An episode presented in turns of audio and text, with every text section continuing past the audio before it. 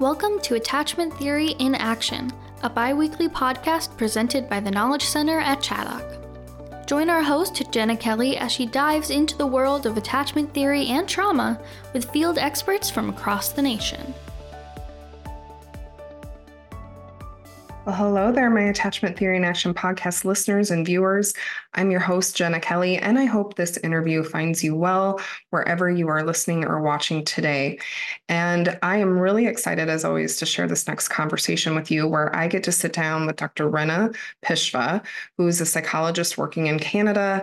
And we are keeping it real about this very important and delicate transition into parenthood however that journey looks for a parent, whether it's their first child or they have multiple children, it is a transition that is a very vulnerable and tender time that often doesn't get talked about enough in these real ways and can often get very idealized.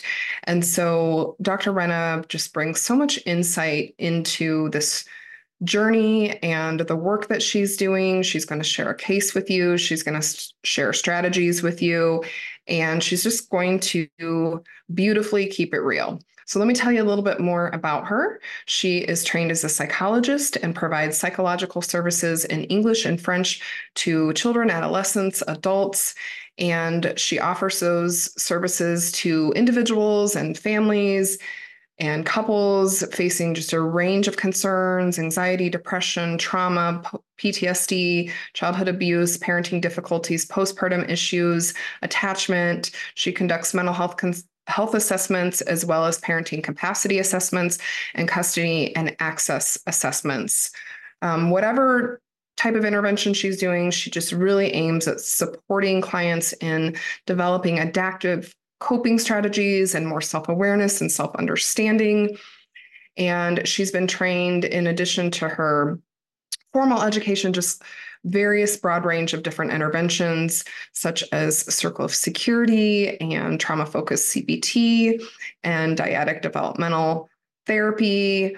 Um, Steinhauer's guidelines for assessing parent capacity, advanced issues in high conflict child custody cases, as well as various infant mental health and attachment trainings. She continues her professional development through consultation and supervision. She also provides supervision to clinicians and provides workshops. So go, ch- we'll make sure her website's linked. Check out all the cool stuff she's doing and maybe even how you can learn from her or work with her and enjoy our very wonderful conversation. Join us next month for a special webinar featuring Karin Andor, a previous guest on the Attachment Theory in Action podcast.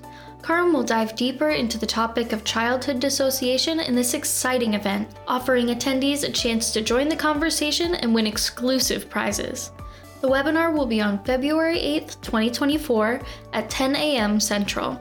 For more details and tickets, please visit tkcchaddock.org. We can't wait to see you there. Well, hello, Rana. Welcome. I am so excited to be in conversation with you today. Me too. I am very excited. Thank you for the opportunity. Of course. Let's give our listeners a little more background context of how our paths came to cross. you reached out to me uh, with an email providing some feedback about an episode. And that led to some more just kind of thoughtful emails back and forth. And then we had a conversation and now here you are. I know. Yeah, I did not expect to to be doing this when I had first written as sort of a, a long time listener, but I'm really excited to be able to talk about uh, what I'm doing and what I'm learning from the wonderful parents that I get to work with. So, yes. Yeah. And I'm so grateful for our loyal listeners as yourself. And it's just a reminder to all our listeners that I love interacting with you. I love feedback. And also be careful because you might end up. yeah, that's right. yeah. And I have to admit, like, you responded within, you know, like a day or two. And I was like, oh, wait, she responded. Like, that was kind of exciting because you kind of send it into the abyss, right? So thank you for taking the time to do that. Yes, absolutely. So here we are, and I would love to invite more of you and and your vulnerability into our conversation. And so, could you please share with us an attachment memory that feels important to you and to your work? Absolutely. Um, one that feels particularly important both in my work and in my life as a parent is when I think back about my parents both my mom and dad they they worked a lot they did like many other parents did everything they could to give us a better life than they had and because of that, we ended up not seeing them very often because they worked so much. And especially my dad, he would often leave the house before I was awake and come home when I was in bed. But when I started to swim competitively, he would be the one who, you know, three times a week or so would take me to the pool deck at 5:30 in the morning. And so he woke me up. And he woke, I remember him waking me up so gently. He would place his hands, and I'm getting full in my chest thinking about it, but his hand on my back and just kind of gently rubbing my back to wake me up. And that is such a warm memory, especially since, as I said, uh, sometimes I wouldn't see him a lot. And now I try to take that gentleness in my own parenting. That, you know, if I walk into my four year old's room and she's like, I don't want to go to school, mm-hmm. to stay gentle and stay gentle with my clients as well when things get heated. So, yeah, bringing that in um, is a memory that I try to keep. Yes. Thank you for that heartwarming memory. And it sounds like such a gentle transition into the day, too. And that's so fitting for the important transition that we're talking about today, which mm-hmm. is the mm-hmm. transition into parenting and the journey, the very unique journey that all parents take as they embark on parenting. And so, how is it that you came to focus on this parenting identity journey in your work? And mm-hmm. also, can you give us a baseline of, of what is it, what do you mean when we say parenting identity? Absolutely. So, you know, starting with the first part of your question, realizing that you know some work needed to be done in this area or to be explored was that you know although i had been working as a psychologist with children and their parents and families for over a decade or almost a decade i should say i'm sorry um, it's only when i became a parent that i realized how i know so much about a c-section but i had no idea what to expect around the emotional relational toll that parenting is going to have and all these prenatal classes and all the things to read just did not prepare me for that. And I came across some great books. Um, Dr. Alexandra Sacks and Dr. Catherine Burnoff, Burdoff have um, What No One Tells You About Pregnancy and Chelsea Conaboy's Mother Brain that sort of validated this idea that moms and parents overall, they need support for that emotional and relational aspect of parenting um, you know, we need something more than, oh, yeah, you'll be hormonal and, you know, you'll have maybe the blues. Um, and if you're anxious or sad, talk to your doctor. Like, mm-hmm. Mm-hmm. we need more than that. So I started to work, I started on a workshop in the community um, and uh, as well in some community organizations to work with parents with either new parents or future parents to reflect and prepare themselves as much as you can um, for that transition into parenting. Mm-hmm. Mm. Yes, I think back to my own motherhood journey, being 19, and there was so much focus on you know the physical aspects of pregnancy and the baby and how's the baby doing and not I don't remember getting any support and also feeling pretty isolated as a young mom because the, the people around me weren't having babies yet. And of this, the emotional layers that come with the the pregnancy journey or however that journey is to parenthood. So I'm so glad that you're supporting families with their own journeys. And you mentioned Dr. Alexander Sacks, which I listened to her TED talk on this transition to parenthood. And it just, I'm like, I feel like this should be mandatory listening and watching for every new parent and it's like seven minutes long and it's like seven minutes absolutely gonna like blow your mind it is yeah and, absolutely and she talks about this term matrescence mm-hmm. and I know you've also focused, you know, that's that's one of the terms that aligns with with this parenting identity journey. So tell us more about this term and why is it that many of us have never heard of this word? Um, I, I love the term matrescence, and um, it is a term that means or describes the time of mother becoming, this transition in life. So we have terms that talk about different life periods infancy, toddlerhood, adolescence, middle age, but nothing really that reflects that transition into becoming a mother. And I think into becoming a parent, not just a mother. Um, and it reflects the psychological, physiological, emotional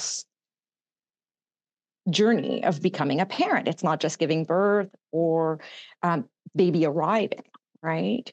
And so it, it, it's a wonderful way to recognize the parent. And I, and I really appreciate that you said, you know, it's all about the baby mm-hmm. and asking the parents, how are you today instead of uh, how's he sleeping right mm-hmm. um, as to you know the why we haven't heard of it i feel like that could be a podcast in episode in and of itself, like lack of interest, funding, attention, patriarchy. You can go wherever you want with that. But basically, we need space for parents, moms, and parents to talk about their experiences in parenting and addressing the sort of cultural aspect of putting baby first. Um, so, but that's probably another podcast, right? Uh, we need to celebrate more than the arrival of baby, but the mm-hmm. arrival of mom and dad and all parents. Mm-hmm. Yeah. Yes. And, and, I think she talked about in her TED talk that it, it was a term that came from anthropology, which I was, mm-hmm. of course, leave mm-hmm. it to anthropology to come to answer it. Absolutely. yeah. Um, uh, Dana Raphael, I believe. And now um, it's Aurelie Athan. I hope I'm pronouncing her name correctly at Columbia, who's doing a little bit more formalized research on the term. Right. So it's, and it's exciting that it's happening. So mm-hmm. yeah. Yeah. Yeah. So let's talk more about this transition and especially how it impacts relationships. So as a, mm-hmm. as a mm-hmm. parent becomes a new parent, everything and about their identity shifts, including the closest relationships that they have, their partnerships if they're in a partnership. So how does how does that impact the relationships and what supports do new parents need to better navigate those yeah. relationships? Well, I think I can answer that by sort of talking a little bit about that parenting identity piece that I think starts a lot with the hopes, dreams, expectations, or worries that parents are going to have about what it's going to be like to be a parent, what their baby is going to be like, what the relationship between them and their loved ones is going to look like once baby arrives. And these expectations, hopes, fantasies, they begin before um, pregnancy or before starting a adoption process, um, it, it builds over life, over the relationships that we have. And, you know, it might be something along the lines, oh, I'm going to be calmer. My partner and I are going to reconnect. It's going to bring my family together. Um, I'm going to have a best friend for life. I'm going to give them the experiences I never had, right? We're going to have this undeniable connection. All of these you know, hopes, fantasies that may not even be explicit, they're there in parents. And with a co parent, uh, whether you're still in a relationship or not, this huge change of parenting, you know, around routines, chores, expectations, your body, intimate relationships and wants, um, all of that uncertainty, all of that change is exciting but because it is a change, it also involves a loss. Mm-hmm. Something is no longer there.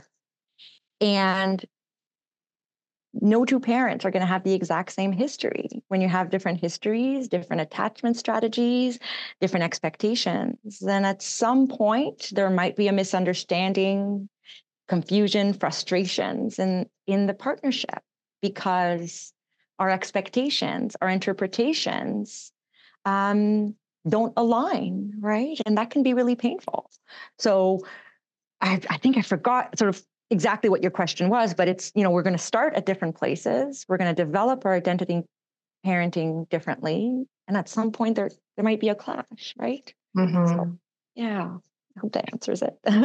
Yeah. And so that makes me want to do some more myth busting because I know you've talked about that too, like the different misconceptions or unrealistic expectations, like you said, that we might put upon ourselves mm-hmm. or that the larger culture might put on us about what this is supposed to look like. So let's break down some of those some of those myths. What have you seen? Right. Uh, I mean, I don't know. What, breaking them out is really hard, but making them explicit is possible. Uh, you know, very often hearing about that immediate love and connection with baby, and how in the midst of it all, it, sometimes it it doesn't happen or something happens differently right? Um, and that can be a big point of disappointment especially if birth doesn't arrive in the way that was expected right? Mm-hmm. um, and that also that sense of that tends to be a, a common expectation. Um, that expectation of oh you know and I feel like that's advice that's given is, oh, you'll know what to do. That maternal instinct, right? That you're you're going to know what to do. And I I have strong feelings about the, the notion of parental instinct that you know you have this you know you're you're, you're a mom you're going to know what to do. It's it's natural it's going to be your instinct. And quite frankly excuse my french it's it's bull because it we're not supposed to know. Parenting is a skill. It's something you learn over time. You can't do it on your own. And this expectation that you're going to know what to do only sets people up to feel disappointment or guilt or not good enough right? So i think that's a really big one. Like how do i not know what to do? Mm-hmm. um, for all members of the family sometimes. Uh, those unrealistic expectations around that. Um, i you know the also the the fact that there's only sort of one right way to parent in order to have to be a good parent, whatever that means. That's also, I think, a, a big myth. Um, or the vulnerability of asking for help and asking for help again and again. It's not because you asked for a night, you know, some some help at the beginning for a night shift that you can't do it again, right? Mm-hmm. So those are some of the big ones. And yeah, that, that's yeah. And I really resonate with the one about this maternal or paternal bliss that uh-huh. we or our culture, and I know I know there's not just one monolithic culture, but especially where I am immersed, the American culture, mm-hmm. You know, there's these, like you said, kind of unrealistic expectations that you're just going to know what to do and immediately fall in love with your baby. And it's going to just be pure bliss. and then when that doesn't happen, when we're sleep yeah. deprived and trying to figure out who I am as a parent and I don't recognize my body anymore and all of these things, then it's like, how is that supposed to be bliss?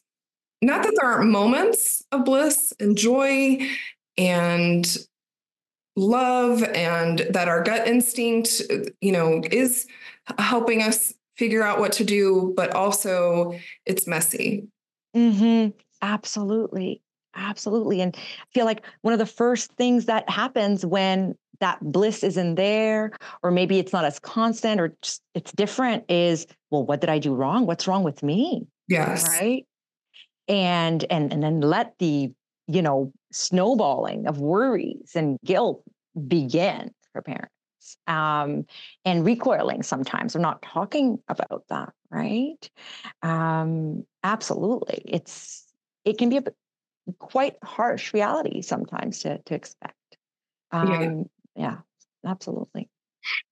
So, and let's add another layer on this, which is mm-hmm. attachment and mm-hmm. how a parent's own primary attachment styles and attachment histories and stories mm-hmm. impact their parenting identity journey. Mm-hmm. Absolutely. Um, you know, whenever I talk about attachment, I try as much as possible to to talk about it as a strategy as opposed to a style. And I think right now there's, you know, the pros and cons of all the wonderful information, but also misinformation out there that people come into the therapy space with about what attachment is. But I really try to help those that I work with to remember that, you know, attachment is a way of relating, it's adaptive, and it's a strategy. Um, so I, I try to use that language myself. And parents hear plenty about attachment between themselves and their child at different points in their lives and how they should do everything they can for it to be you know air quotes secure and the list air quotes again of things that they should be doing um, and we I, I like to bring to attention a parent's own attachment style. And I'm not going to pretend for a second that this is my idea. Of course, there's amazing researchers, pioneers who have brought this on, and um, that I sort of so grateful um, to have learned from from them. But parenting is a relationship. And because of that, it's going to bring to surface things. And I like to talk about it as, you know, it's like a familiar smell. You walk into a bakery and it, you know, there's some fresh baked bread and oh my goodness, it's I feel like I'm at grandma's house. Or there's a cologne and oh my goodness, smells like dad. And that's going to bring up emotion our children are going to do things that are going to bring things up and we might not always know what that is so when you know parents react to their child when there's things in their parenting journey that is uncomfortable or painful i think that we can use that as information about what is going on for them and you know a minute ago we were talking about partnerships. Well, you know, when two people don't have the same strategies, when they don't respond to conflict and threat the same way, um, there can be misunderstandings, right? Mm-hmm. So I try to talk about these in terms of attachment wounds. And when these wounds are pressed upon, you know, there's guilt, frustration, overcompensation, sadness that comes up. And often we end up not being the parent that we want to be. Um, and because we're not calm, we're not fully engaged because our brain, our body is responding to something in the past. Mm-hmm. And that can be really confusing for parents. And part of my what I try to do is to bring attention to that um, for parents to focus on their own attachment. Yes, I think awareness is so powerful uh, mm-hmm. because it is mm-hmm. going to come up sometimes when we're aware of it, sometimes when we're not. And the more we can lean into learning about what what's happening right now in this moment and mm-hmm. maybe in our history as well then the more we can get present in our parenting relationships and it's hard to do that by ourselves. And I don't think the expectation should ever be that we do that by ourselves. But again, there's a lot, especially in the more American culture, that we're supposed to kind of have this all figured out. So I'm wondering about the different levels of support that you have learned about that have been helpful for parents as mm-hmm. they as they walk this journey. Um, what have you found is really helpful for them? Right, right. Um, it I think it, that support can come from different way from different places, of course. Some people find that type of support in their primary caregiver, or uh, they're working with a midwife. Some, sometimes there is a team um, of uh, mental health professionals that can also work with them throughout this process. Um, of course, there's also their own family, depending on the relationships that they have, where they can learn about um, parenting and those family relationships if they learn a little bit more about each other.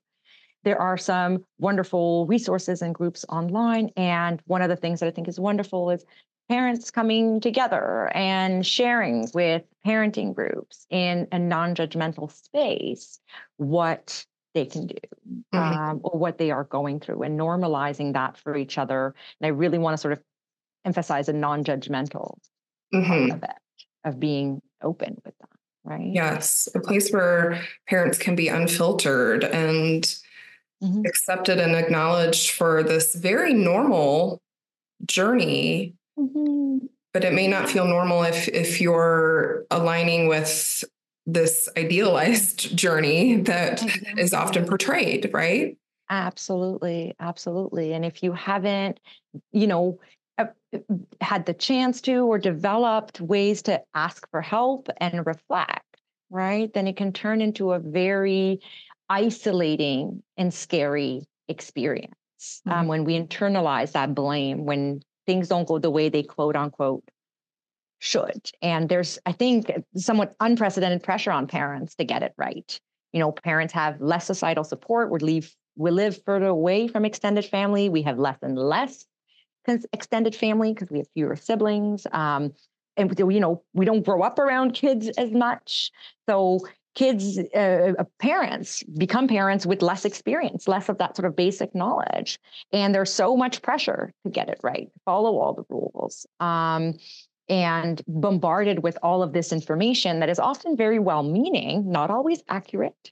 Mm-hmm. Um, and the, the, sort of the costs of not getting it right are seen as being really, really high. Um, there's some shaming of parents as well about the choices that they make for parenting, whether it's in their community or social media. So, all of that is quite a recipe um, for guilt. And there's a part of me that is quite reluctant to suggest the internet for support because it can be wonderful, but also really misleading. Um, and it can, it can be really, really, really hard to just decipher through that. Mm-hmm. Mm-hmm.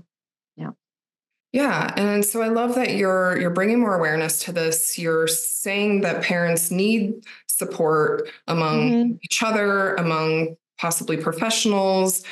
What are some other strategies that you've offered parents? Maybe those more kind of concrete. Here's some things you can do because sometimes we just need that prescription too. absolutely. Oh, absolutely. It's good to have a framework and work through it you know flexibly um, you know if i'm working with someone in the, the, therapy room then we start with where they are now right um, i know you've had a whole week until since we've seen each other but where are you at right now um, and starting with that and at the beginning of the work i do sometimes do the adult attachment interview with them or some other uh, relationship questionnaire to get to bring things to the surface depending on where they are in their journey really but um, you know, in the same way that in so many attachment based interventions, we make implicit memories explicit, a huge part of the work is to make those expectations, attachment wounds, losses, gains that come from being a parent explicit.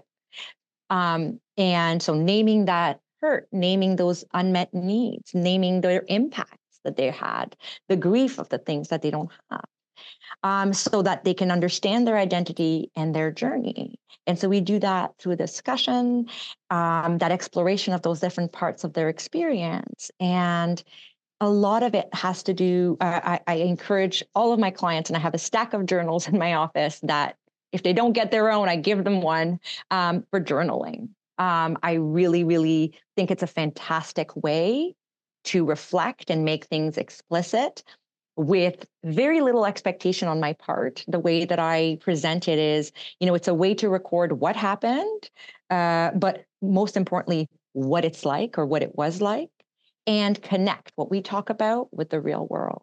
If today we talked about shame and you're out in the world and you feel that, that bring that back in and you can record it there.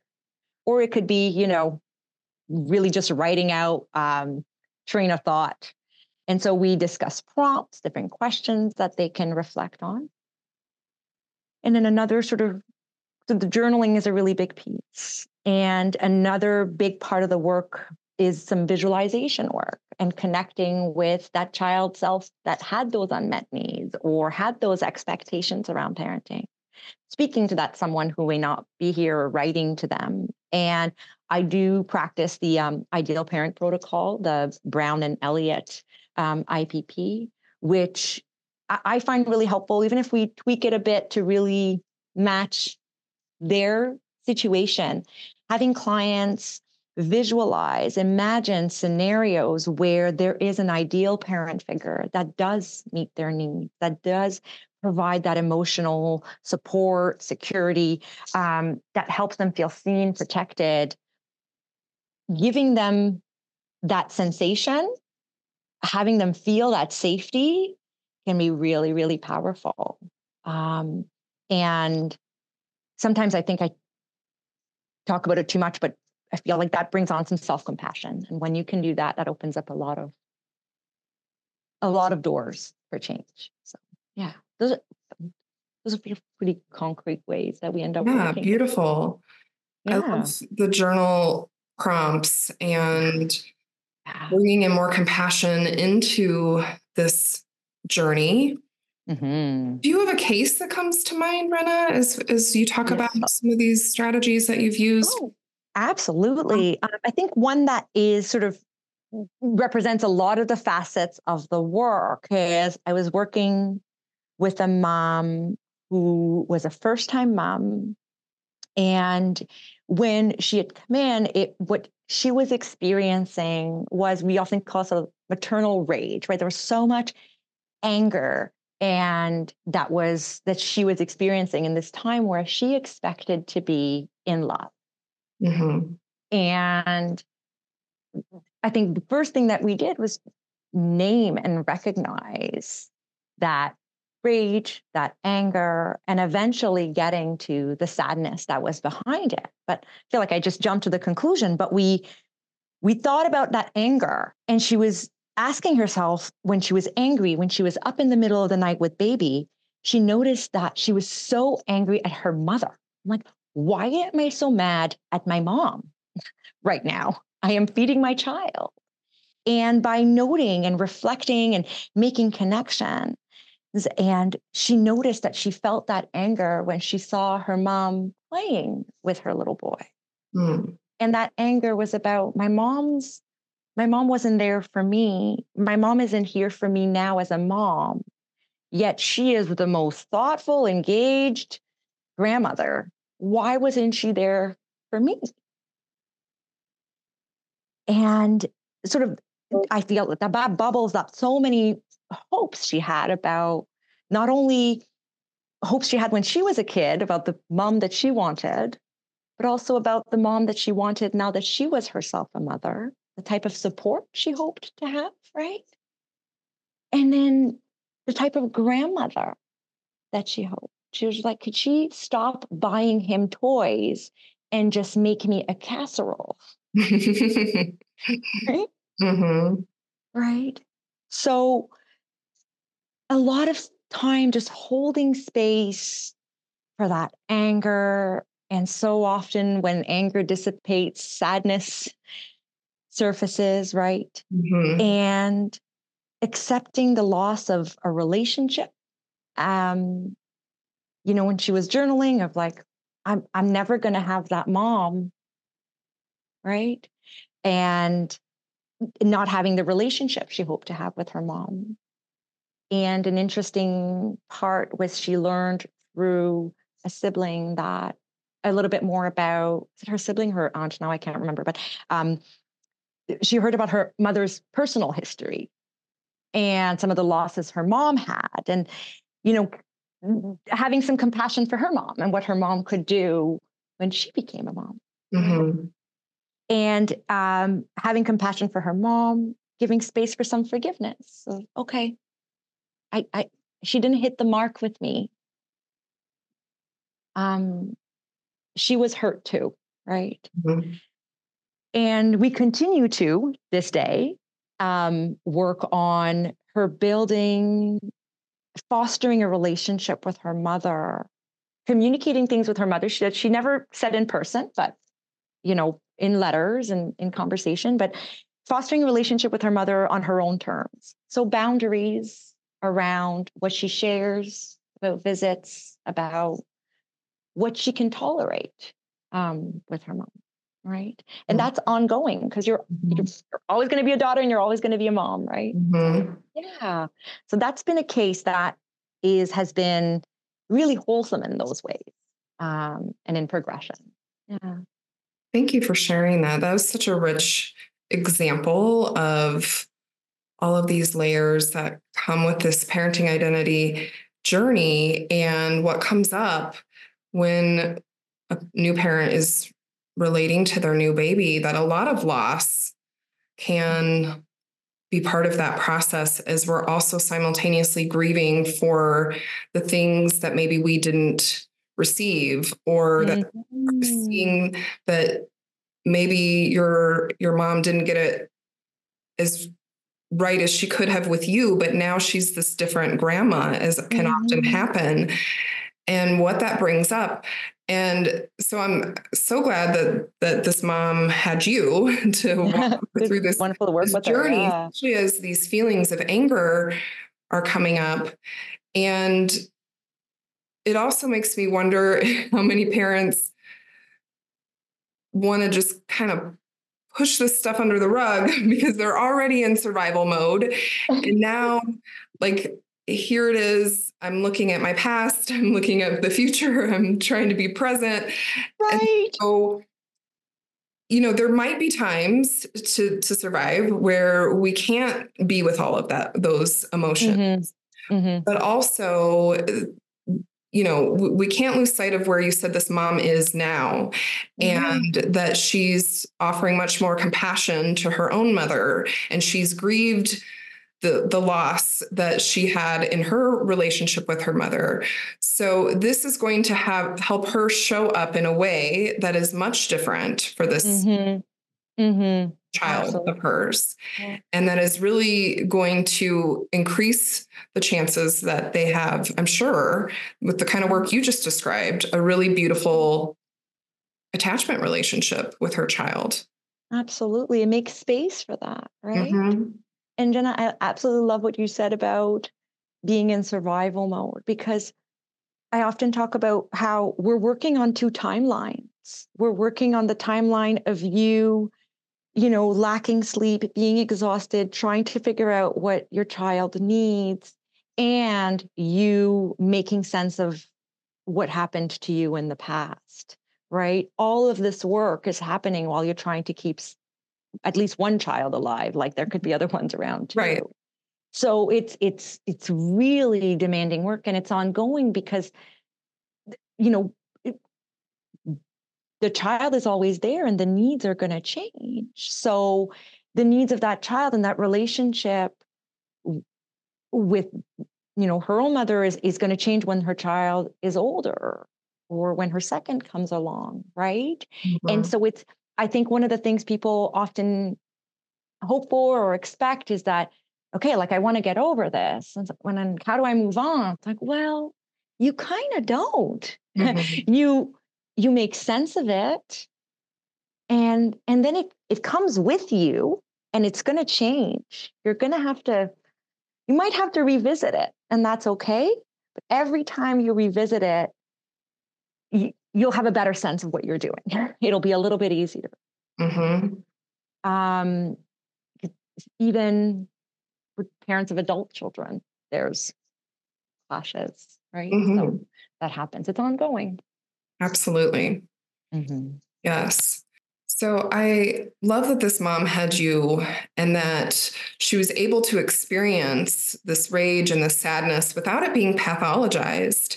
Mm-hmm. And instead, you were able to hold it and kind of walk her through the different le- levels of understanding that she needed to, to process through some of that. So that makes me wonder how do new parents know when they need help and what kind of help that they need? Absolutely. Um, you know, uh, parenting is going to be hard no matter what. At some point, something you're not going to know what is going on. And so, it, telling parents or having them ex- to expect anything different is going to set them up for challenges.